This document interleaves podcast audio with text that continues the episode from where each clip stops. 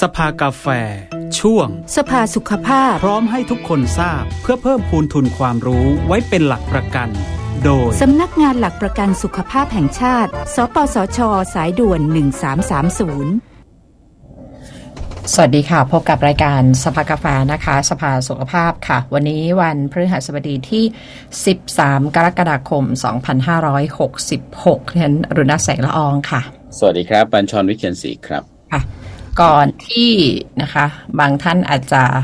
เอ่อไปไปลุ้นอะไรเหรอฮะไปลุ้นเครียดนะคะ กับสิ่งที่จะเกิดขึ้นกับประเทศไทยกับเรื่องการเมืองในช่วงกลางวันช่วงบ่ายนี้นะเราก็มาคุยกันเรื่องสุขภาพก่อนนะคะแต่บางคนบอกว่าฉันเครียดมา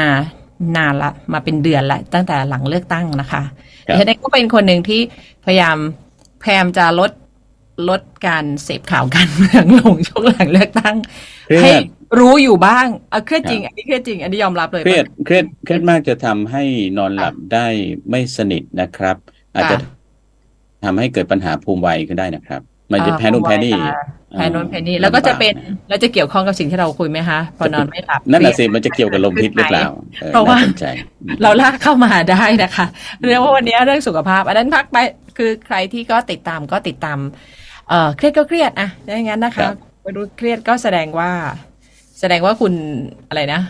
คุณสนใจไงนะคะ เพราะว่าถ้าเกิดไม่เครียดอะไรเลย เรื่องบางเรื่องมันก็ควรเครียดบ้างนะใช่ไหมคะเออเครียดเถอะนะถ้าไม่ควรเครียดบ้างมันก็บางเรื่องมันก็ดูใช่ที่นะคะครับวันนี้สภากาแฟสภาสุขภาพคุยเรื่องเหมือนที่คุณบัญชรว่าเอ๊ะพอเครียดแล้วนอนไม่หลับแล้วมันจะเกิดสิ่งนี้ไหมนะคะ เพราะว่าวันนี้เราคุยเรื่องเมื่อเป็นลมพิษ คันยุบยิบต้องทำอย่างไรนะคะ รู้สึกพอพูดแล้วคันขึ้นมาเลยไหมคะอืมอืม ลมพิษคันยุบยิบต้องทำอย่างไรนะคะอืมอืมวันนี้เราคุยเอ่อกับผู้ช่วยศาสตราจารย์แพทย์หญิงพรทิพย์อินพิบูลนะคะ จากสาขาวิชาอายุรศาสตร์คณะแพทยศาสตร์มหาวิทยาลัย สงขลานครินทร์ค่ะ สวัสดีค่ะคุณหมอคะสวัสดีครับคุณหมอครับค่ะสวัสดีค่ะสวัสดีค่ะค่ะครับคือดิฉันน่ะ เป็นคนที่แบบบางทีเรียกสิ่งที่ตัวเองเป็นไม่ถูก ไม่รู้จะเรียกลมพิษหรือจะเรียกแพ้หรือเรียกอะไรก็ไม่ทราบอันนี้ตัวเองนะคะ มันเดี๋ยวมันมันจะเป็นยังว่าอย่างแรกคุณอรุณรัตน์ต้องเป็นสิ่งนี้ก่อน คุณคืออรุณรัตน์ต้องเป็นสิ่งที่เอ่อเวลาคุยประเด็นไหน คุณอรุณรัตน์ก็อาจจะมีประสบการณ์เคยเป็นสิ่งนั้นมาก่อนมีประสบนะการณ์มีประสคือบถ้าไม่การณ์ใช่เป็นใครปไม่ระเคเภยทเป็นที่ลมพิษบ้างกระดูกหักอะไรนี่ผมอะเกือบไม่เคยเป็นเลยนะฮะเกือบไม่เคยเป็นแต่แสดงว่าเป็น คือไม่รู้ว่าสิ่งที่เป็นนั้นใช่หรือเปล่าเออนั่นไงแต่ว่าค่ะแต่ว่า โดยภาพรวมแล้วที่เห็นคนที่เป็นลมพิษลมพิษรอบตัวเนี่ย ผมไม่ไม่เป็นลักษณะนั้น นั่นน่ะสิฉันก็สงสัยนะว่าตกลงลมเอาเอาอย่างนี้พิษอะไรนะคะผมมีมีสิ่งที่คล้ายลมพิษอยู่คือครั้งหนึ่งในชีวิต ครั้งเดียวเท่านั้นตอนนั่งรถเมย์สายไหนจำไม่ได้แล้วต้องบอกสายไหมฮะ ไม่ต้องใช่ไหมบอกบอกได้ แล้วก็ทีเนี้ย ผมนั่งแล้วก็ผมแต่งชุดนักเรียนสวมเสื้ออ่านักเรียนแล้วก็แล้ว นั่งริมหน้าต่าง ตอนอืมนั่งริมหน้าต่างเนี่ย แขนมันก็สีกับเสื้อ ซึ่งเสื้อก็จะไปสีกับขอบหน้าต่าง อืม สีกับเสื้อเสื้อสีครัขาวบผมน้ำตาลอะซับซ้แล้วอนก็เอาความรู้สึกของผมที่รู้สึกก่อนหน้าที่จะมีอะไรไม่ปกตินี่ก็คือว่า รู้สึกว่ามันสีกันเบาๆ สัมผัสกันเบาๆเอ่อแล้วก็อืมเอ่อเนื้อเยื่อบริเวณแขนผมอะที่สัมผัสกับผ้า มันมันเห่อ มันเห่อเป็นแผลนูเป็นเป็นผิวที่นูนขึ้นมา แล้วก็รู้สึก รู้สึกคล้าย ๆ จะคันคล้ายๆจะคันแต่รู้สึกผิดปกติมันนูนขึ้นมา มันไม่เคยเป็นอย่างนั้นมาก่อนเลยอืมเอ่อเป็นประมาณครึ่งวันหาย แล้วเป็นอืมแค่นั้นไม่มีอืมอาการไข้สะบัดหนาวสะบัดร้อนอ่าไม่ได้คันอะไรมากมาย ไม่ได้เป็นข้ามวัน แล้วเป็นแค่นั้นนะเป็นครั้งเดียวในชีวิตหลังจากนั้นไม่เคยเป็นอีกเลยนั่นคือแต่ผมมีมีความรู้สึกว่ามันสัมพันธ์กับ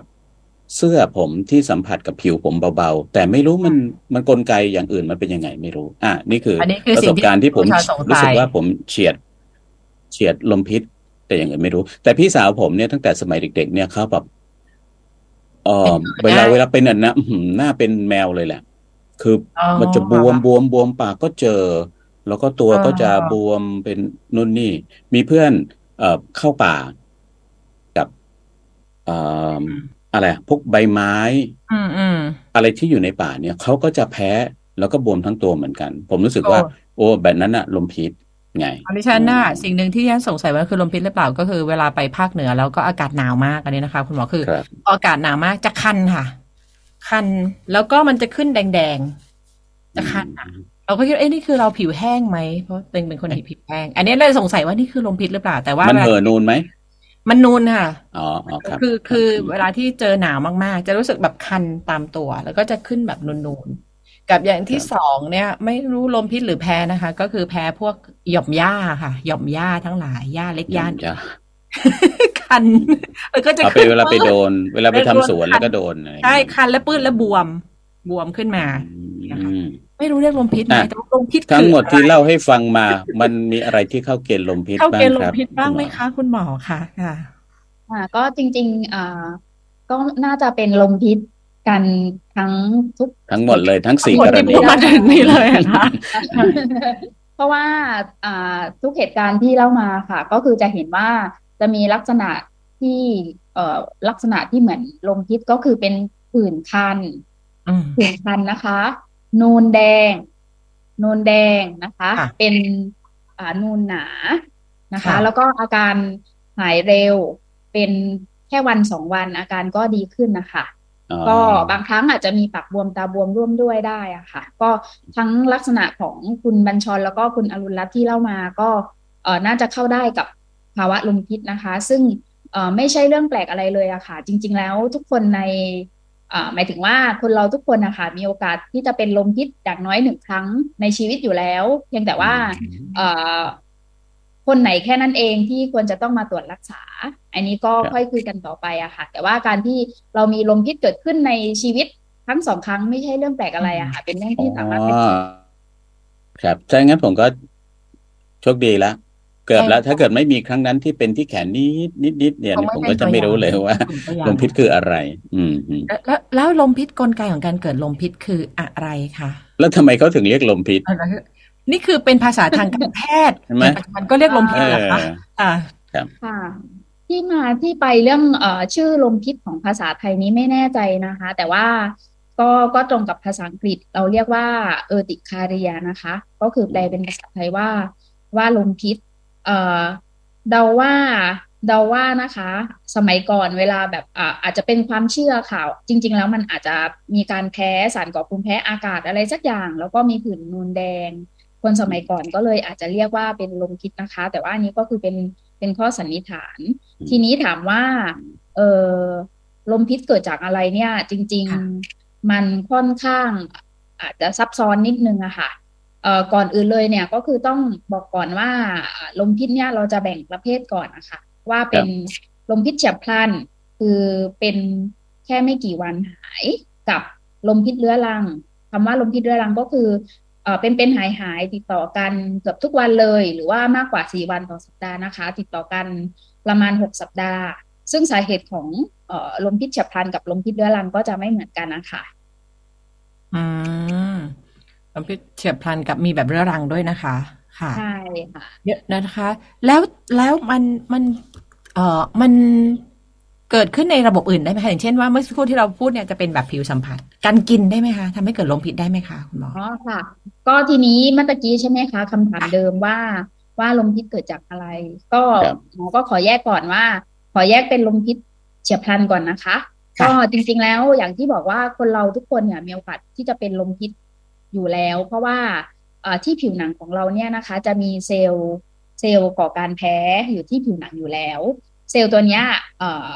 เมื่อร่างกายถูกกระตุ้นเนี่ยค่ะเมื่อเราไปโดนสารก่อก่อการแพ้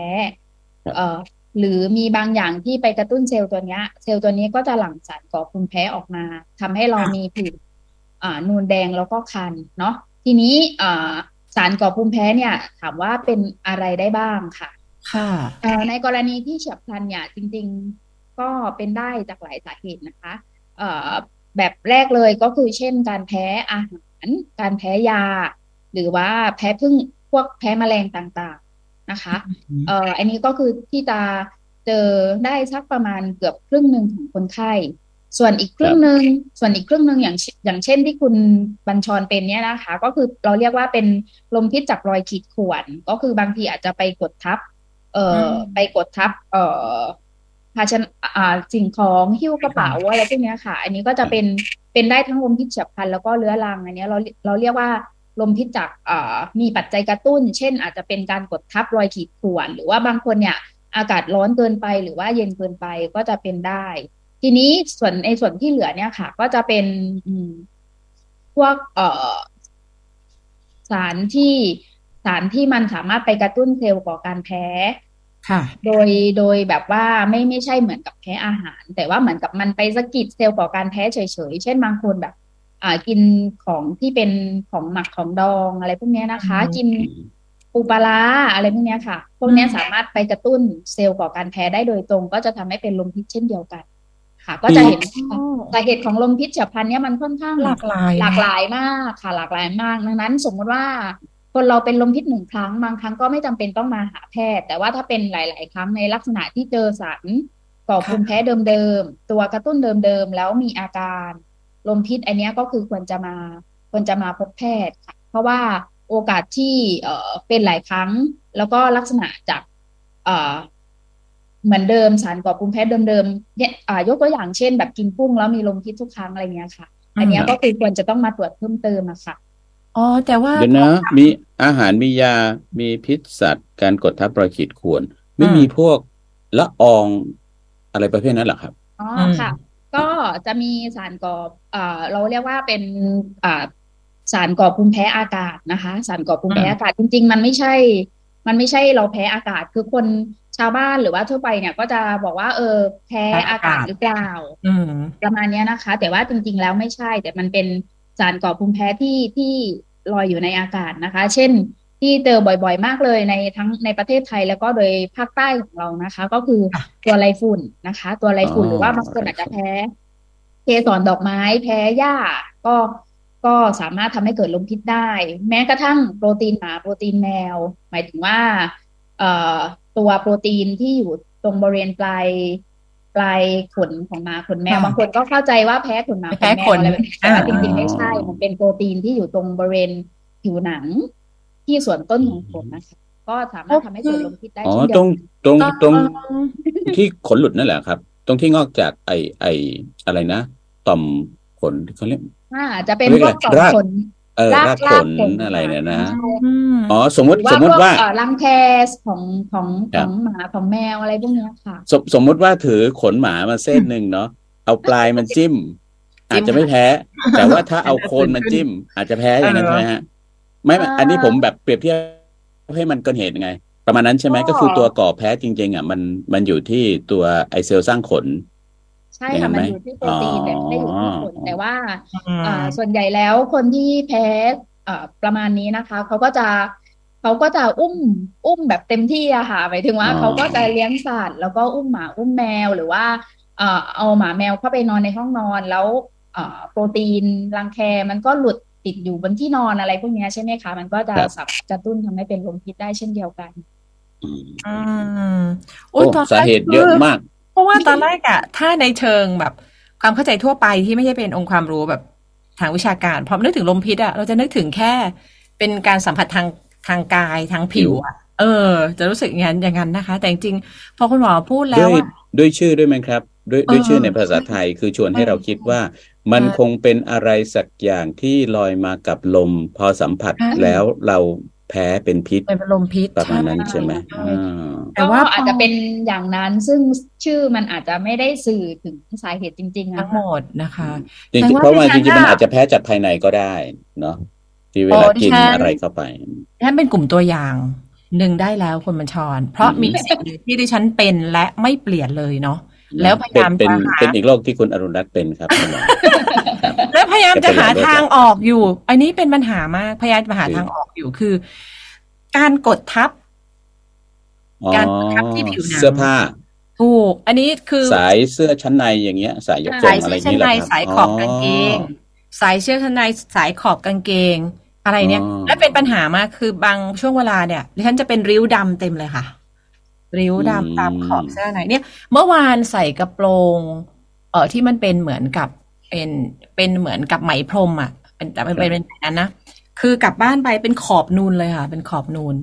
อืมพูดแล้วเหมือนตลกเนาะสมัยก่อนอะตอนเด็กแม่ต้องต้องให้แทนใส่เอ่อกางเกงชั้นในแบบกลับด้านอะปลิ้นหนอออกในอะไม่ให้โดนตะเข็บ ไม่ให้โดนตะเข็บอืม ค่ะ เพราะว่ามันจะกดกดแล้วเป็นรอย เป็นรอยเสร็จแล้วมันจะนอกจากเป็นรอยนูนแล้วค่ะ มันจะเป็นน้ำด้วยค่ะก็คือผิวหนังมันจะเป็นน้ำในผิวหนังแล้วพอแตกออกมา แล้วมันจะเป็นรอยดำเนี่ยริ้วรอยดำเนี่ยแบบเต็มไปหมดเลยค่ะ ตอนนี้ยังเป็นอยู่เลยค่ะค่ะนะคะดิฉันแบบนี้มันมันเป็นไปได้ไหมอะผมมันแบบผมเดาไปค่ะเรื่อยๆมันแบบแพ้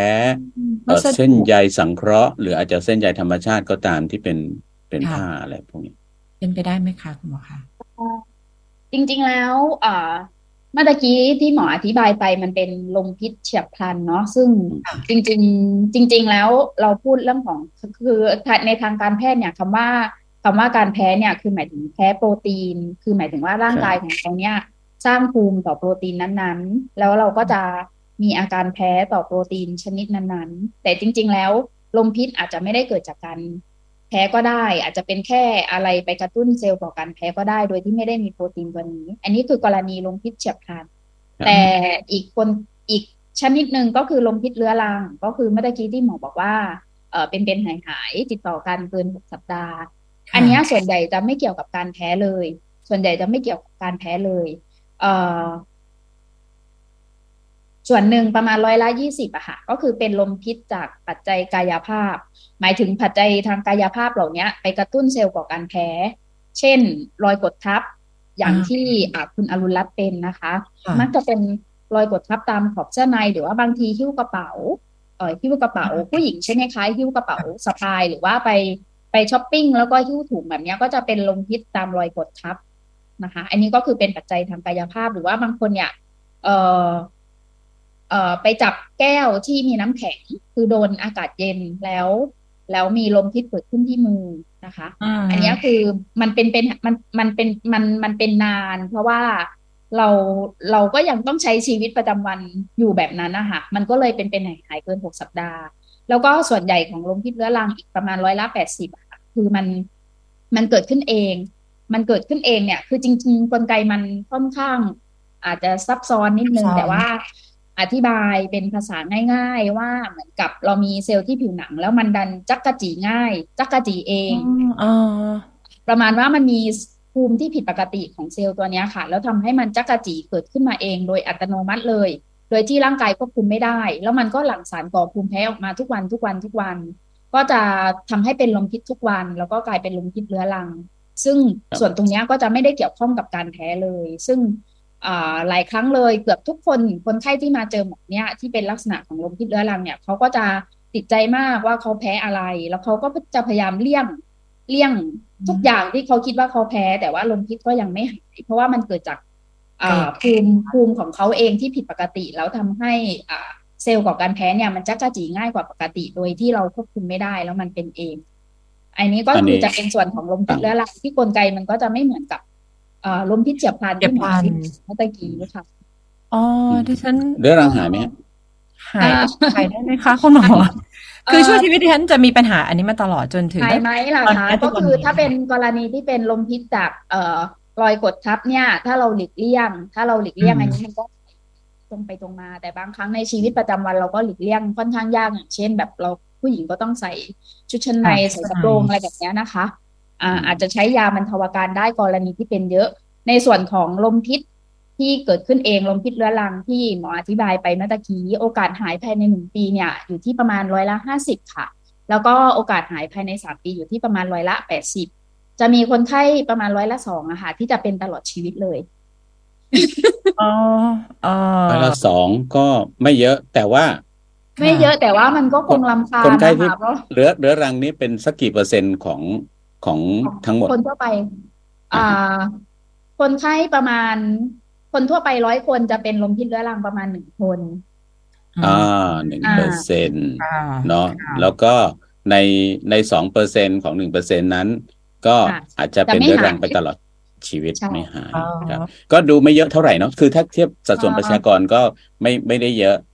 แต่ว่าคือถือสำหว่ารับเยอะคนที่ค่ะหมายเป็ถึนงว่าเมื่อเมื่อเราเทียบกับอือฮึโรคเอ่อ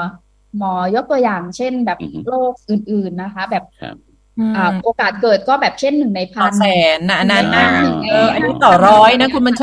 รอันเนี้ยคือหนึ่งใช่ในร้อยถือว่าถือว่าค่อนข้างเยเยอะอะอะค่ะ ค่ะอืมก็เลยอ๋อถือว่าเป็นปัญหาที่ที่ที่พบบ่อยนะในในชีวิตประจำวัน อย่างอย่างของดิฉันตอนนี้นะฉันแทบกราบเลยว่า ขอบคุณมากคนที่ทำชุดชั้นในแบบ ที่ไม่มีอะไรโครตะงเข็บอะ เออที่ไม่มีโครงอะอ๋อไม่มีตัวไปไปกดใช่ไม่มีตัวกดอืมเพราะว่าของดิฉันเนี้ยเวลาเป็นบางอันน่ากลัวมากเลย คือมันเป็นผิวหนังมันเป็นน้ำอะค่ะ แล้วมันถลอกแล้วมันจะแสบ แล้วก็แบบเป็นรอยริ้วดำทุกวันนี้ยังเป็นอยู่เลยค่ะแล้วค่ะเพราะว่าเพราะว่าชุดชั้นในมันคือมันเราเลี่ยงไม่ได้ เพราะว่าไม่รู้จะหาตัวเลือกยังไงเนี่ยนะคะ แล้วก็เอ่อกระโปรงกางเกงเนี่ยก็จะต้องใส่สวมแบบหลวมครับๆเอ่อแล้วก็เอ่อกางเกงในเนี่ยถ้า บางทีถ้าหาไม่ได้ต้องยอมไม่ใส่อะเออพูดง่ายๆอย่างนี้ค่ะหรือบางทีก็ต้อเป็งนต้องปรับเป็นการให้ออใช้มชีวิตที่ค่อนข้างลำบากค่ะ คือมันค่ะเป็นโรคที่ไม่ไม่ได้อันตรายถึงแก่ชีวิตใช่แต่ว่า ก็สร้างความกวนกวนอกกวนใจให้คนที่เป็นพอสมควรค่ะครับเมื่อกี้แล้วคิดนี่ดูคุณว่าหมอพวกพูดอ่าค่ะแล้วคิดดูว่าอาจจะผู้หญิงที่แบบมีริ้วอะดำอะรอบเนี้ยคือเป็นรอยแบบสีดำเลยอะเป็นริ้วริ้วริ้วริ้วเนี้ยเนี่ยค่ะ ก็ ไม่แต่งชุดว่ายน้ำบ่อยไม่เป็นไรมั้งปกติก็ไม่มีใครเห็นอยู่แล้วดูกระจกก็เถอะนะคะอะทีนี้เมื่อกี้นี่คุณหมอพูดอ่าเนาะสาเหตุเราพอทราบคร่าวๆ ถึงบางทีมันก็จะดูจะลึกลับหน่อยแหละ เพราะว่าเหมือนกับการแก้ปัญหาโดยตรงเนี่ย มันจะน้อยกว่าเรื่องของการเลี่ยง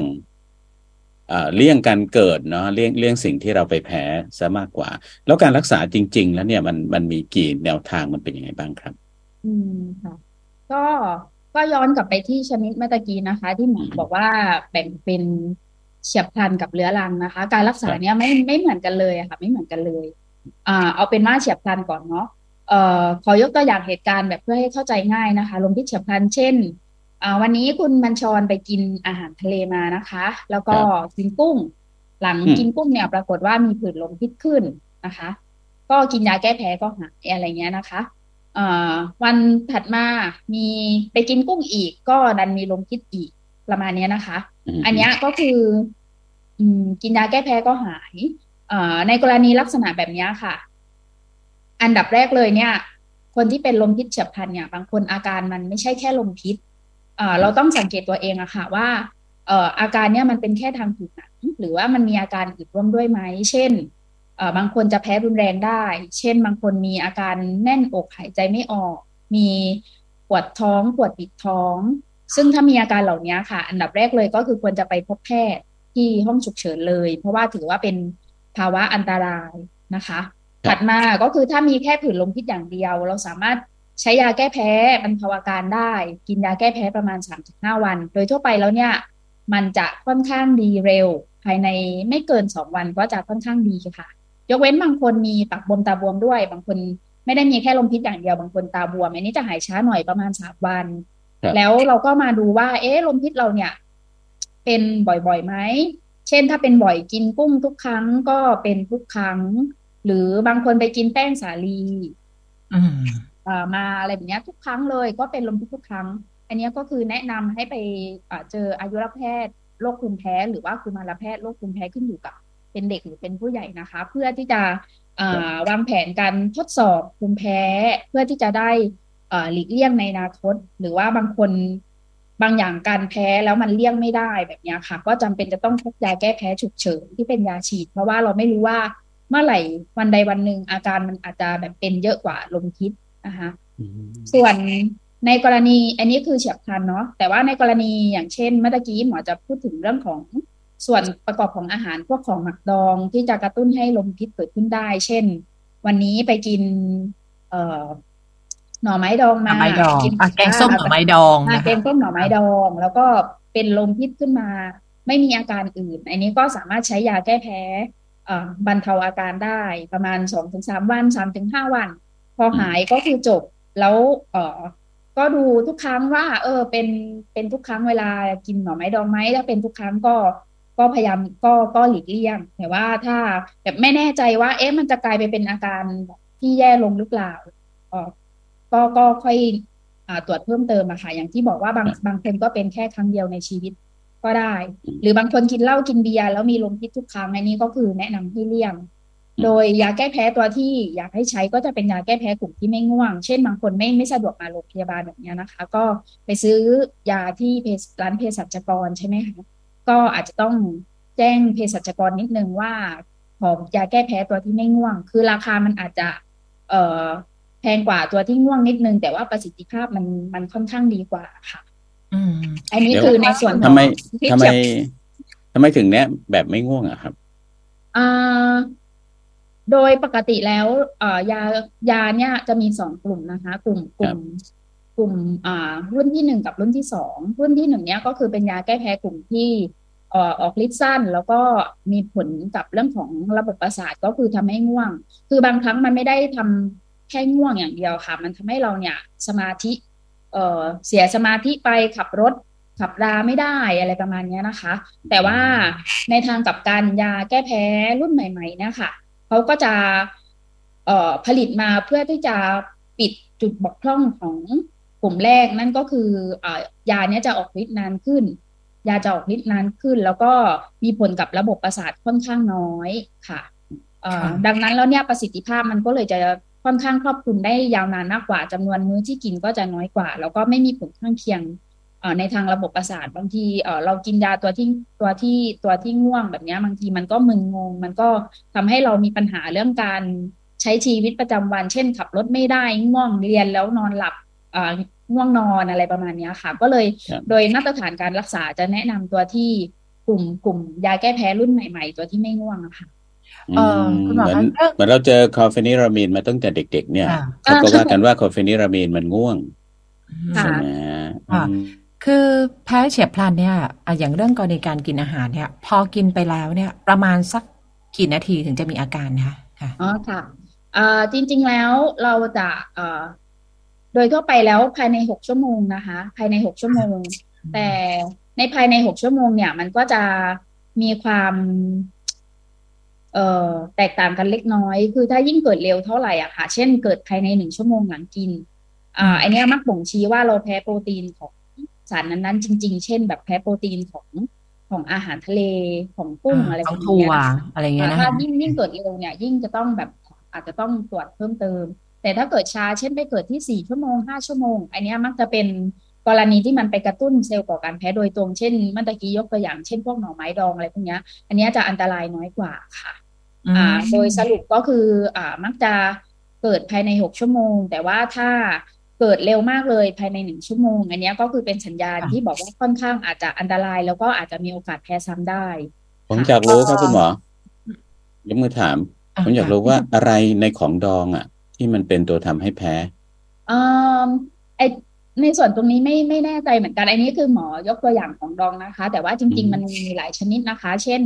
ปลาที่เอ่อปลาหมักเอ่อปลาทะปลาไม่สดอะค่ะ ปลาที่ไม่สดอ๋อแต่เนี้ยเราเอ่อปลาที่แบบทิ้งไว้สองสามวันแล้วอะไรเงี้ยค่ะเอ่อหรือหรือของที่ที่เป็นไม่พวกสดมีวิพวกตามินนะคะแอมโมซึ่งอันเนีนี้ยก็คือมีคำมีคำอธิบายว่า ปลาบางชนิดเนี่ยมันสามารถเอ่อ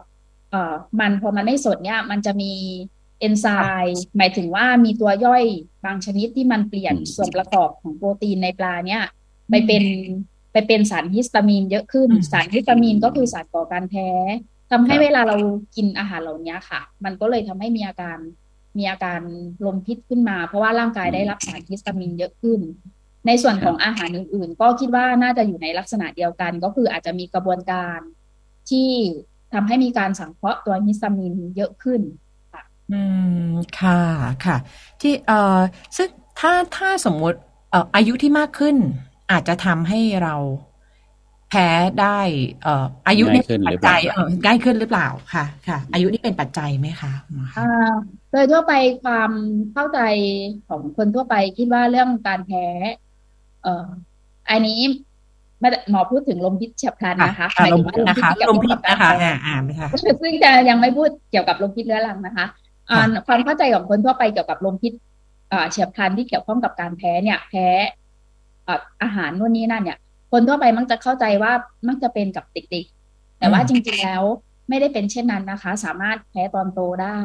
เช่น เราเคยกินสิ่งนี้ได้มาตลอดวันดีคืนดีเราก็อาจจะแพ้อ่าขึ้นมาได้อะค่ะ สรุปว่า เราเป็นผู้ใหญ่แล้ว เราก็ยังเจอการแพ้ได้แม้ว่าสิ่งนั้นเราจะเคยกินได้มาตลอดชีวิตค่ะอ๋อครับเพิ่งมาแพ้ก็ได้ใช่ไหมมาแพ้ก็ได้ เหมือนผมไงผมค่ะแพ้พริกเหรอกินแล้วใช่เป็นผื่นเลยเหรอตอนนี้ ไม่ไม่ไม่ลมพิษขึ้นไหมเล่าเล่าเล่าเป็นระยะระยะเนาะเวลาพูดถึงเรื่องนี้เออไม่ไม่ได้เป็นผื่นครับผมอ๋อก็คือว่า เนี่ย เวลาคั่วพริกแห้งอะ ซึ่งมันเป็นหน้าที่ของของเด็ก แบบผมที่จะต้องไปคั่วอ่าพริกแห้งก่อนที่จะทำกับข้าวนะอืม เอ่อก็แค่จามธรรมดา มันมันก็เป็นระคายเคืองในในโพรงจมูกใช่ไหมจามธรรมดาค่ะแต่ว่าเอ่อสประมาณหกเจ็ดปีมานี้ เมื่อไหร่ที่ได้รับก็จะจามนั่นแหละ แต่ว่าสิ่งที่ตามมาคือเอ่อมีเยอะมาก อะไรนะจะเยอะมากน้ำมูกใสอ๋อน้ำมูกใสครับจามแล้วก็จะมีน้ำมูกใสออกมาแบบทันทีเลย แล้วก็แบบแบบที่สามารถเอาทิชชู่ มาซับสามสี่แผ่นไปได้เรื่อยๆเลยกว่าจะคั่วเสร็จ ซึ่งมันสิ่งนี้ไม่เคยเกิดช่วงเด็กและวัยรุ่นค่ะแล้วก็อนาคตลมพิษอาจจะขึ้นเพิ่มขึ้นมาก็ได้เพราะตอนนี้ก็ลมพิษก็อาจจะเป็นได้มันก่อนก็เป็นไปได้อันนี้เนี่ยคือคือผมค่ะผมกำลังจะบอกว่าประสบการณ์ผมก็มีสิ่งที่เราไม่ได้เคยแพ้อืมแล้วก็เราเพิ่งมาแพ้ตอนที่อายุมากขึ้นแล้ว ทีนี้ถ้าคนที่ไม่เคยแพ้เนี่ย จุดที่สังเกตของเขาจะเป็นอะไรคะคุณหมอ อย่างกรณีไอ้แพ้เฉียบพลันก่อนเนาะ นะคะ แต่ว่าที่เราพูดถึงวันนี้ก็คือลมพิษนะคะ เพราะฉะนั้นแพ้เฉียบพลันแบบนี้คือจะต้องมีอาการแบบมีลมพิษขึ้นด้วยใช่ไหมคะที่คนที่ยังไม่เคยเลย แล้วมันจะมีอาการอะไรที่บอกว่า เอ้ย คุณเริ่มเป็นแล้วนะ อย่างเงี้ยนะคะ จริงๆมันชัดเจนมากค่ะ หมายถึงว่าเป็นเป็นลมพิษก็คือเป็นลมพิษหมายถึงมันก็ขึ้นขึ้นทั้งไปตัวก่อนใช่ค่ะ แล้วก็เป็นผื่นนูนคัน บางค่ะครั้งเราจะรู้สึกว่ามีปากบวมตาบวม คือในเรื่องการสังเกตอาการหมอคิดว่าอาจจะสังเกตตัวเองได้ไม่ยาก เพราะว่ามันเป็นอะไรที่มันชัดเจนเรามองเห็นได้อ่าแต่ว่าที่มีระยะรอคอย เพราะว่ามันยังมีพวกที่ช้านะคะพวกที่ว่าต้องไปกระตุ้นเซลล์กระตุ้นก่อการแพ้อย่างเงี้ย มันมันจะมันจะนึกถึงไหมคะว่าอันนั้นปัญหาคือตัวนั้น เพราะมันยังมีระยะเวลาอีกแบบเนี้ยนะคะ มันจะหาเจอต้นเหตุยากไหมคะคุณหมอคะเอ่อ คือจริง ๆ แล้วในคนที่แพ้เฉียบพลันที่มันมีการแพ้จริง ๆ นะคะ หมายถึงเราจะเรียกว่าแพ้แบบ IgE นะคะ ในทางการแพทย์หมายถึงว่ามีโปรมีสาร เอ่อมีเซลล์ก่อมีเรื่องของการแพ้โปรตีนชนิดนั้น เช่นเอ่อเรากินกุ้ง ร่างกายเราจะเอ่อร่างกายเราจะผลิต ตัวที่จะไปจับกับโปรตีนของกุ้งรออยู่แล้ว รออยู่แล้วพอเรากินกุ้งปุ๊บอีกครั้งหนึ่งมันก็เลยเกิดอาการเร็วภายในหนึ่งชั่วโมง มักจะไม่นานนะคะมักจะไม่นานค่ะ ซึ่งซึ่งเราในกรณีที่เราสงสัยเนี่ย เราก็สามารถที่จะตรวจว่า เออร่างกายของเราเนี่ยมีมีตัว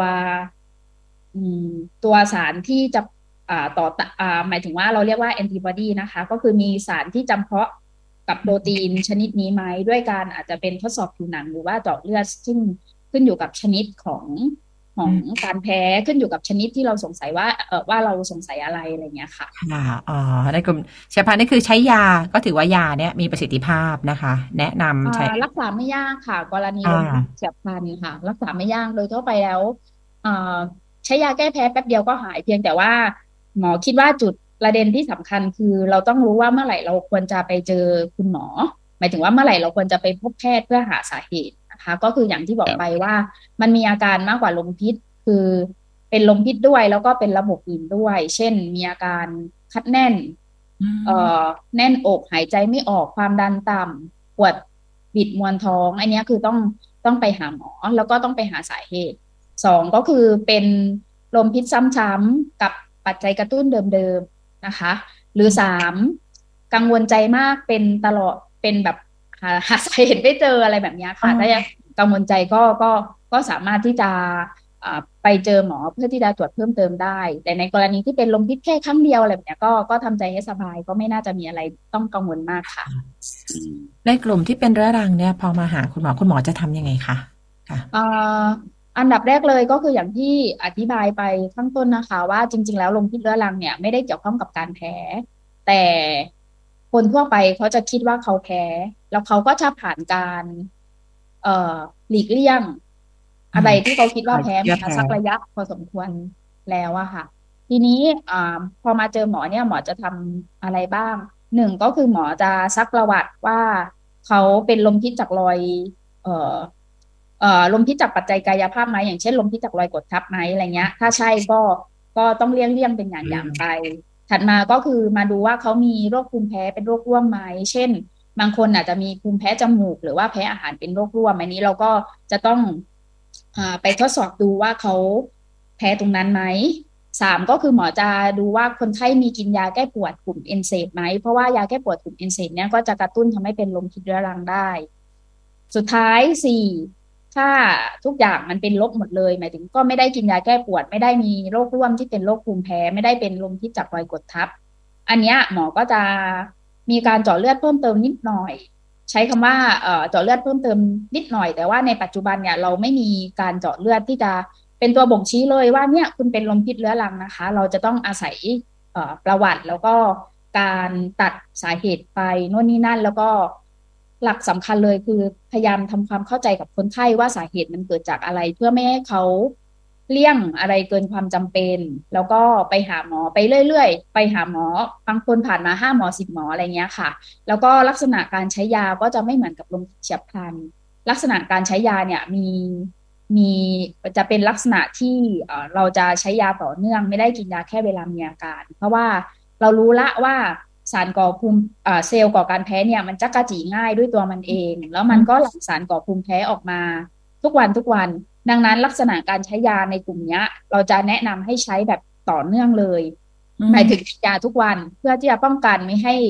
เออเหมือนกับลดปริมาณฮิสตามีนลง ไม่ใช่ไปกินยาเวลาที่มันลมพิษเหือแล้วอันนี้มันจะเอ่อรักษาค่อนข้างมันจะยากอะค่ะ มันจะเอาไม่อยู่ เนาะเราก็จะแนะนำให้กินยาต่อเนื่อง แล้วก็ปรับยาทุกหนึ่งถึงสองเดือนเอ่อบางคนก็จะใช้ยาขนาดมาตรฐานก็จะไม่ดีขึ้น ก็จะต้องแบบใช้ยาเพิ่มขนาดยา โดยยาแก้แพ้ที่แนะนำก็จะเป็นตัวที่ไม่ง่วง โดยแพทย์จะเป็นคนปรับยาให้ ในกรณีที่แบบอ่ามันก็จะมีส่วนน้อยที่รักที่เป็นเยอะมากเลยปรับยาก็ยังไม่ดีขึ้นอะไรเงี้ยค่ะ ก็จะมีสเต็ปถัดมาขั้นตอนถัดมาก็คืออาจจะใช้ยากดภูมิ หรือว่ามีการใช้ยาชีวะ ชีวภาพ ซึ่งราคามันก็จะค่อนข้างแพงนิดนึง แต่ก็จะมีคนไข้เพียงส่วนน้อยเท่านั้นที่จะควบคุมไม่ได้จากเอ่อจากยาแก้แพ้ที่ที่เราปรับให้นะคะ มีเพียงส่วนน้อยที่ถึงขั้นว่า จะต้องไปฉีดยาหรือว่าไปใช้ยากดภูมิกลุ่มนั้น ซึ่งถือว่าเป็นกลุ่มที่ค่อนข้างรุนแรง แล้วก็เราก็ปรับยาไปแล้วก็ดูว่าโอเค ในหนึ่งปีเนี่ยเขาจะหายตามตามการศึกษาไหมที่บอกว่า เออหายครึ่งหนึ่งก็หายภายในหนึ่งปี ระหว่างนี้หมอก็จะแนะนำทำอย่างอื่นไปด้วย ก็คือพยายามทาโลชั่นทามอยส์ไรเซอร์ อันนี้คือสำคัญมาก ๆ เลยนะคะ หมอยกตัวอย่างว่าผิวหนังของเราเนี่ยมันเหมือนตาข่าย เหมือนตาข่ายที่มันมีรูเนาะถ้ามันมีสิ่งคือถ้าเซลล์ก่อการแพ้ที่ผิวหนังเราจะกระจีง่ายอยู่แล้ว แล้วมันมีสิ่งกระตุ้นเซลล์ก่อการแพ้เข้าไปอีก มันก็จะยิ่งทำให้ลมพิษเนี่ยมันเป็นมากขึ้นมากขึ้นมากขึ้น ดังนั้นการทามัโลชั่นการทามอยเจอไรเซอร์เนี่ย มันก็เหมือนทำให้ตาข่ายเนี่ยมันมีขนาดเล็กลง มันก็เลยจะทำให้มีส่วนช่วยมาก ๆ เลย ที่จะทำให้คนไข้ลมพิษเรื้อรังเนี่ยอาการดีขึ้นร่วมกับการใช้ยา แล้วก็หมอจะไม่ได้แนะนำให้หลีกเลี่ยงอาหารเกินความจำเป็น แต่ว่าจะให้หลีกเลี่ยงอาหารบางชนิดที่ไปกระตุ้นเซลล์ก่อการแพ้ได้อย่างเช่น เมื่อกี้เรายกตัวอย่างไปว่าเป็นพวกของหมักดอง หรือว่า ปลาที่ไม่อาหารไม่สดที่มันมีฮิสตามีน เพราะร่างกายเราฮิสตามีนเยอะอยู่แล้ว แล้วถ้าเราไปรับสารฮิสตามีนเหล่านี้อีกก็จะยิ่งเป็นมากขึ้น นอกจากนั้นก็เลี่ยงพวกกินเหล้ากินเบียร์ค่ะ แล้วก็บางครั้งความเครียดการอดนอนมีประจำเดือนฮอร์โมนอะไรพวกนี้ค่ะ ก็จะกระตุ้นทำให้ลมพิษมันเป็นมากขึ้นได้ ก็จะแนะนำให้พักผ่อนให้เพียงพอ แล้วก็ไม่เครียดก็คือสรุปว่า ต้องมีทั้งการใช้ยาแล้วก็ปรับพฤติกรรม หลีกเลี่ยงอาหารบางชนิด แต่ไม่หลีกเลี่ยงอาหารมากเกินไป แล้วก็ให้คนไข้เข้าใจกับตัวโรค เพื่อไม่ให้เขาแบบไปเรื่อยๆ เริ่มต้น เริ่มต้นรักษาใหม่ทุกครั้ง แล้วก็แต่ละครั้งก็จะได้รับคำแนะนำว่าให้เลี่ยงโน่นเลี่ยงนี่อะไรแบบนี้ค่ะ ซึ่งมันอาจจะเลี่ยงเกินความจำเป็น จนแบบบางครั้งอาจจะขาดสารอาหารไปค่ะหายได้รบกวนรบกวนความสุขในชีวิตด้วยเนาะยิ่งเป็นเรื่องอาหารเนี่ย ยิ่งเลี่ยงมากเท่าไหร่เนี่ย บางทีการกินมันก็เป็นความสุขจริง ๆ นะ ใช่ใช่ค่ะ ครับผมเออซึ่งอันนี้หมอจะค่อนข้างแฮปปี้มากเลยนะคะ หลังจากที่แบบเรารักษาไปแล้ว แล้วก็เขาเลี่ยงเขาเลี่ยงเพราะเขาเข้าใจผิด แล้วเราบอกว่าไปกินเถอะ แล้วเขาดีเขากินได้แล้วเขาดีใจมากเพราะมันเป็นสิ่งที่เขาชอบอะไรเงี้ยค่ะ คนไข้ก็มีความสุขแพทย์ก็มีความสุขเนาะที่แบบคนได้กินได้ แล้วหายได้ไหมคะคุณหมอคือหายเลยได้ไหมคะ ถ้าปฏิบัติตัวแบบ แบบว่ามีวินัยมากเนื่องจากเออเราจะไม่รู้เลยอะค่ะว่า แต่ละคนเนี่ยมันจะไม่เหมือนกัน หมออาจจะเจาะเลือดดูเล็กๆน้อยๆเอ่อถึงปัจจัยบางอย่างว่าคนนี้จะหายเร็วหายช้าเอ่อมันก็จะมีปัจจัยบ่งชี้บางอย่าง ที่หมอจะเจาะเลือดดู ถ้าเขาไม่ได้มีปัจจัยบ่งชี้อะไรเนี่ย โอกาสที่จะหายภายในหนึ่งปีก็จะค่อนข้างเยอะค่ะ ก็ประมาณหกเดือนถึงหนึ่งปีก็จะหาย แต่อย่างที่บอกไปว่าบางคนก็ไม่หายอ่า แต่โดยทั่วไปแล้วประมาณสามปีเนี่ยก็หายร้อยละแปดสิบก็อาจจะต้องอดทนนิดนึง แต่ว่าเออบางคนหายด้วยกันหมายถึงว่าเราก็อาจจะต้องกินยาก็ต้องแบบเข้าใจตัวโรคแล้วก็กินยาแล้วก็ผื่นสงบเลยผื่นสงบเลยก็มีเหมือนกันค่ะ ค่ะ อาจจะต้องกินมีบางคนอาจจะต้องกินยาตลอดชีวิต ใช่ใช่ค่ะ ร้อยละหนึ่งที่อย่างที่ยคกรับเออร้อยละสองอย่างที่ยกตัวอย่างไปร้ อยละสองอาจจะต้องของกลุ่ฉีมดเรื้ยาอรังอ่าอาจจะต้องฉีดยาตัวยาชีวภาพ แล้วก็กินยาแก้แพ้อย่างที่หมอบอกเดี๋ยวนะคะ อย่างดิฉันเนี่ย คือมันมันอยู่ที่ว่าคนนั้นรู้สึกว่าสิ่งที่ตัวเองเป็นเนี่ย ถ้าสมมติอะอย่างแทนเนี้ยเรื่องของกดทับก็หลีกเลี่ยง อันนี้พอมีทางออกอยู่ แต่ว่าถ้าบางอย่าง มันอาจจะต้องเพราะของดิฉันเนี่ยก็จะมีอีกแบบหนึ่งก็คือแพ้แพ้พวกหญ้าอืมหญ้าพวกอะไรอย่างเงี้ยต้นนะคะไม้ใบหญ้าแม่ใบหญ้าเนี่ยอืมก็จะแบบ คันผื่นขึ้นแล้วก็จะบวมอย่างเงี้ยนะคะคุณหมอทีเนี้ยแต่มันจะเป็นปัญหากับชีวิตละ เพราะว่าบ้านปลายเนี่ยอยากจะไปเป็นชาวสวนเนี่ย ตอนนี้ก็ยังคิดเลยแล้วเราจะไปทำยังไงนะทำยังไงแล้วมันมาแบบทั้งตัวแล้วฉันจะมีชีวิตอยู่ไงถ้าไปทำชาวสวนเนี่ย แล้วอันนี้อันนี้ต้องไปกินยาไหมคะจริงๆแล้ว ถ้าเกิดเราเจอสภาวะแบบนั้นแล้วเรารู้สึกอ่าว่าอยากก็คือกินเวลาที่เรามีค่ะ กินเวลาเราที่มีเวลามีอาอาการการนะคะเพราะเราก็ไม่ได้แพ้ยาทุกชนิดเราไปเป็นชาวสวนเราก็ไม่ได้ค่ะ เราก็ไม่ได้อ่าจะไปเจอหญ้าในสวนทุกชนิดอะไรมันแต่ว่าบางทีอาจจะไปทำสวนทุเรียนหรือว่าอะไรก็อาจจะไม่ได้แพ้ค่ะ เออ อันนี้คือถ้าเสียบพลันเราก็ใช้กินยาไป ใช่ไหมคะ ใช่ใช่ค่ะ เพราะว่าถึงถึงอ่าแพ้หญ้ามันก็แบบไม่ได้แพ้แค่ทุกชนิดมันแพ้แค่บางชนิดเท่านั้น เราก็เราแค่เลี่ยงชนิดที่เราแพ้ ถ้าจะไปส่วนใหญ่ไม้ยืนต้นเนี่ยก็มักจะไม่แพ้ อ่าใช่ใช่สังเกตเอ่อเรื่องเรื่องสิ่งที่เราแพ้แล้วก็การหลีกเลี่ยงเนาะก็อ่าคือเป็นยังไงก็ต้องเป็นวิธีพื้นฐานอยู่แล้ว ค่ะครับค่ะแล้วก็ที่คุณหมอบอกคือกรณีที่เป็นแพ้เรื้อรังเนี่ยบางทีปัญหาต้นต่อปัญหาก็คือ เซลล์มันเซลล์กระตุ้นเอ่อเขาเรียกว่าสารก่อการแพ้เนี่ยมันจะกระจีง่ายต้องบอกอย่างนั้นนะคะ เพราะฉะนั้นเนี่ย ก็ไปจัดการที่ต้นทางนะที่ต้นเหตุตรงเนี้ยนะคะ ซึ่งคุณหมอก็ใช้วิธีการเอ่อหลีกเลี่ยงบางอย่าง แล้วก็ใช้ยา แล้วก็บางคนนี่ก็สามารถจะจะหายได้เลย แล้วก็สามารถยังกินอาหารที่ใช่เขามีความสุขกับการกินได้นะคะ เออ เพราะฉะนั้นดันว่าอย่างแรกก็คือ เพราะบางที เอ่อถ้าจะให้ชัดเจนก็ต้องไปหาหมอให้คุณหมอเป็นผู้ประเมินดีกว่า อย่าอย่าประเมินจริงแล้วก็แต่ความให้แต่ละคนของเธอเป็นอย่างนี้ของฉันเป็นอย่างนี้มันมันไม่เหมือนกันนะมันไม่เหมือนกันครัค่ะบแต่ละคนก็จะมีลักษณะที่ไม่เหมือนกันแพ้ข้าวสาลีผมว่าเรื่องใหญ่ใช้ได้อยู่เหมือนกันนะเพราะว่าดูเหมือนมันจะเป็นวัตถุดิบอาหารหลายๆอย่างนะใช่ใช่สาเส้นบะหมี่ก็ใช่เนาะอืมขนมปังเบเกอรี่ เอ่ออมพ วกพวกเบียร์ก็เป็นเป็นกลุ่มสาลีบาเล่เนาะครับ ค่ะ ค่ะเอ่ออะไรค่ะ พวกยีสต์อะไรอย่างเงี้ยอีกใช่ไหม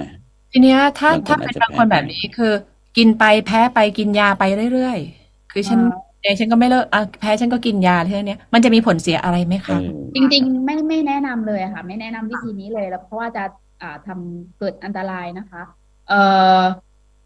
ขอยกตัวอย่างที่แพ้กุ้งเหมือนเดิมเมื่อตะกี้นะคะค่ะเพื่อให้เข้าใจง่ายเอ่อเวลาร่างกายเราสร้างภูมิต่อโปรตีนกุ้งแล้วเนี่ย ในตอนครั้งแรกมันอาจจะเป็นแค่ลมพิษอะค่ะ แต่ว่าเมื่อเรากินซ้ำเนี่ย มันจะเกิดเร็วขึ้นแล้วก็อาการรุนแรงขึ้น ดังนั้นถ้าเรา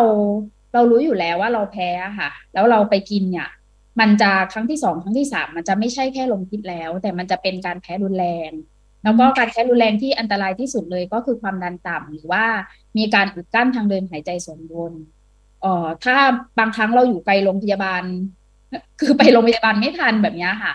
เอ่อมันก็จะอันตรายมากๆ ซึ่งในกรณีแบบนี้คือการกินยาแก้แพ้ดักไว้ก่อนเนี่ย มันไม่ช่วย ดังนั้นถ้าเราพิสูจน์แล้วจริง ๆ พิสูจน์แล้วผ่านการแบบทดสอบอะไรนู่นนี่นั่นแล้ว ว่าเราแพ้จริง ๆ ในกรณีของผู้ใหญ่อะค่ะ มันไม่หาย มันไม่เหมือนกับเด็กอะค่ะ ในเด็กเนี่ยจะหายได้ ก็ก็จะแนะนำให้หลีกเลี่ยงอย่างเคร่งครัดเลย แล้วก็บางบางครั้งอาจจะต้องพกยาแก้แพ้ฉุกเฉินด้วยซ้ำเพราะว่าเออบางครั้งมันอันตรายอยู่ไกลโรงพยาบาลเราไปโรงพยาบาลไม่ทันนะคะแล้วเมื่อกี้พูดถึงเรื่องแพ้แป้งสาลีเนี่ยคือ ในผู้ใหญ่เนี่ยก็คือโชคดีอย่างหนึ่งว่า ไม่ค่อยเจอแพ้แป้งสาลี อ่า เท่าในเด็กในเด็กเนี่ยจะเจอเยอะกว่า แต่ก็ ก็เจอปลาปลายแต่ว่าน้อยน้อยกว่าในเด็กมาก แล้วก็ถ้าเป็นตอนเด็กแพ้แป้งสาลีตอนเด็กเด็กเนี่ยก็มีโอกาสที่จะหายได้ ตอนตอนอายุมากนะแต่ว่าในผู้ใหญ่เนี่ย มีอีกภาวะหนึ่งที่ต้องระวังคือ กินแป้งสาลีแล้วไปออกกำลังกาย แล้วจะแพ้รุนแรง อันนี้เหมือนกับในเด็กเนี่ยคะอืมภาวะอืมแปอืมลกๆค่ะเช่นแบบกินแป้งสาลีแล้วไปออกกำลังกายแล้วมีผื่นลมพิษขึ้นเกี่ยวอะไรกันครับอ่ามันเชื่อมโยงกันยังไง มันเชื่อมโยงกันก็คือเขาเชื่อว่า เวลาเราออกกำลังกายเนี่ยเอ่อลำไส้มันมีเลือดมาเลี้ยงมากขึ้น การดูดซูมดูดซึมแป้งสาลีจากทางเดินอาหารเข้าไปเข้าไปในกระแสเลือดเนี่ยมันมันเยอะขึ้นมากขึ้นก็เลยทำให้เกิดภาวะเราเรียกว่า การแพ้แป้งสาลีและการออกกำลังกาย ถึงจะเป็นถ้ากินแป้งสาลีแป้งสาลีอย่างเดียวนั่งพัก หรือออกกำลังกายอย่างเดียวก็จะไม่ไม่เป็นเป็นไรอันนี้ก็คือเป็นภาวะที่ที่จะเจอในผู้ใหญ่ได้ ในเด็กไม่ค่อยเจอ ในเด็กจะเจอแบบแพ้แป้งสาลีมากกว่า อืมอ๋อเออคแปลนกคนไทยเจอเยอะไหมฮะที่คุณหมอเจอนี่ที่โรงพยาบาลมอ นี่เคยเจอไหมแบบนี้เจอเรื่อยๆค่ะ แต่ว่าก็ต้องยอมรับว่าจริง ๆ อาจจะไม่ได้เยอะมาก หมอเจอเพราะว่า เอ่อเพราะเพราะเพราะเพราะเพราะเพราะเป็นหมอบ่อยถึงว่าทุกคนก็อืมอืมคส่รังบตัวมาให้หมอหาสาเหตุใช่อะไรเงี้ยใช่ค่ะอ๋อก็เลยหมอก็เลยมีเคสประมาณนี้อยู่ประมาณเกือบสิบเคสนะคะกินแป้งสาลีแล้วไปออกกำลังกายนะฮะแล้วก็การกินโปรตีนเยอะๆ อาจจะทำให้จากที่ไม่เคยแพ้แพ้ได้ไหมคะ อย่างเช่น กินไข่เป็นช่วงเวลาที่เช่นบางคนออกกำลังกาย แล้วก็ต้องการโปรตีนเพิ่ม ก็เลยกินไข่เยอะ เป็นช่วงเวลาที่กินไข่เยอะดิฉันแล้วเอก็งกินไข่อกเยอะอกไก่ปั่นไม่ไม่เลใช่ยค่ะมันกินกระได้ตุ้นตามแพ้เอ่อได้ไหมจะบอกว่าแบบเออกินได้ตามปกติเลยอะค่ะ คือไม่ไม่ต้องค่ะซีเรียสไม่ต้องกังวลมาก ก็คือเออกินกินโปรตีนกินไข่กินอะไรได้ตามปกติเลย เพราะว่าในในผู้ใหญ่มักจะไม่ค่อยแพ้ไข่ค่ะอืมค่ะ แล้วก็มันน่าจะอยู่ในเกณฑ์ว่าถ้าจะแพ้มันก็แพ้อย่างนั้นใช่ไหมฮะเออถ้าหมายจะถึงแพ้ว่าถ้าก็แพ้แพ้ใช่ก็ไหมแพ้ถ้าคุณคุณไม่ได้แพ้กิคุณนน้ก็อยกินไม่เป็นไรนักกินอ่าน้อยถ้าคนจะแพ้มันก็แพ้อ๋อครับทีนี้คนที่แพ้ก็ต้องดูแลตัวเองครับ ใช่ใช่คุณคุณแพ้คุณก็ต้องดูแลตัวเองนะนี่ทดที่โรงพยาบาลสงขลานครินทร์ทดสอบการการแพ้ได้ไหมคะ แพ้ที่ทำให้เกิดผื่นลมพิษนะคะค่ะเอ่อได้ค่ะได้ค่ะ ค่ะค่ะ วิธีการทดสอบทำยังไงคะคุณหมออืมคือหมอจะประเมินอาการก่อน คือหมายถึงว่าคงจะต้องมาซักประวัติเป็นสำคัญนะคะว่าว่าเขาเอ่อว่าหมอสว่าคิดว่าเป็นอะไร คิดว่าเป็นอะไร หมายถึงว่าเอ่อหนึ่งดูก่อนว่าเป็นแพ้เฉียบพลันหรือว่าเรื้อรังการตรวจก็จะไม่เหมือนกัน ในกรณีที่สงสัยจากการแพ้มันก็จะมีหลายชนิด เช่น การแพ้สารก่อภูมิแพ้อากาศ การแพ้อาหาร การทดสอบมีสองวิธีคือการเอ่อทดสอบผิวหนังแล้วก็การเจาะเลือด ซึ่งเอ่อการแพ้แต่ละชนิดเนี่ยมันจะทดสอบไม่เหมือนกันค่ะยกตัวอย่างเช่น ในกรณีที่หมอสงสัยว่าแพ้สารก่อภูมิแพ้อากาศ อันเนี้ยการทดสอบผิวหนังก็จะให้คำตอบได้มากกว่า แต่ในกรณีที่สงสัยการแพ้อาหาร เช่น สงสัยแพ้แป้งสาลีอืมการเจาะเลือดก็จะให้คำตอบมากกว่า ดังนั้นก็คือขึ้นอยู่กับว่า เราสงสัยอะไรเราก็จะเลือกการทดสอบที่เหมาะสม บางครั้งเอ่อบางครั้ง เอ่อหาไม่เจอเลยทั้งทดสอบผิวหนังทั้งเจาะเลือดแล้ว หมออาจจะต้องนัดคนไข้มากินที่โรงพยาบาลเพื่อดูว่าตกลงเขาแพ้จริงไหมก็มีเช่นเดียวกันนะคะอ๋อเพราะการทดสอบแล้วอันนี้ก็ต้องอยู่อยู่ใกล้ชิดหมอใช่อย่างใกล้ชิดใช่เพราะว่าใช่เผื่อใช่ว่าจะมีอาการอะไรที่จะใช่ใช่จะต้องดูแลแบบฉับพลันนะคะ อืมค่ะ คือพอพออาการดีขึ้นนี่ผื่นมันจะยุบเลยโดยฉับพลันโดยแบบทันทีทันใดเลยไหมคะอืม ส่วนใหญ่ยุบภายในสองวันค่ะอ๋อยุบภายในหนึ่งถึงวัสองวันหายสนิทนานอยู่อืมเออไม่ใช่ว่าพอกินยาปุ๊บโอ้โห หายไปเลยเหมือนกับอ๋อไม่ไม่มันต้องรอเวลานิดนึงถูกท่อระบายน้ำบอกไม่ใช่อย่างนั้นก็ต้องรอเวลานะคะเออเมื่อค่ะแล้วก็ยาแก้แพ้ก็แบบบางทีอาจจะต้องถึงด้วย อาจจะต้องกินวันละเม็ดอาจจะไม่พออะไรเงี้ยค่ะ อาจจะต้องแบบสองเม็ดอะไรเงี้ยค่ะ เมื่อรู้ว่ากำลังเผชิญหน้ากับการแพ้ การกินยาดัก นะคนไทยเรากินยาดักกินยานะฮะกินยาดักช่วยได้ไหมครับ กินยาดักช่วยได้ในแค่บางกรณีค่ะ แต่ว่าในอืมกรณีที่ที่เป็นการแพ้จริง ๆ อย่างที่หมอบอกไปว่าไม่แนะนำไม่แนะนำเลยอืมเพราะว่ากินยาดักไม่ได้ป้องกัน การแพ้รุนแรง แล้วก็อืมอาจจะมีข้อเสียด้วยซ้ำไปอะค่ะ ก็คือว่าพอกินยาดักเนี่ยแทนที่อาการมันจะอืมออกมาแบบชัดๆกลายเป็นว่ามันออกมาไม่ชัด แล้วก็ทำให้ การวินิจฉัยเนี่ยล่าช้า พอวินิจฉัยล่าช้าเนี่ยทำให้การตอบสนองต่อการรักษา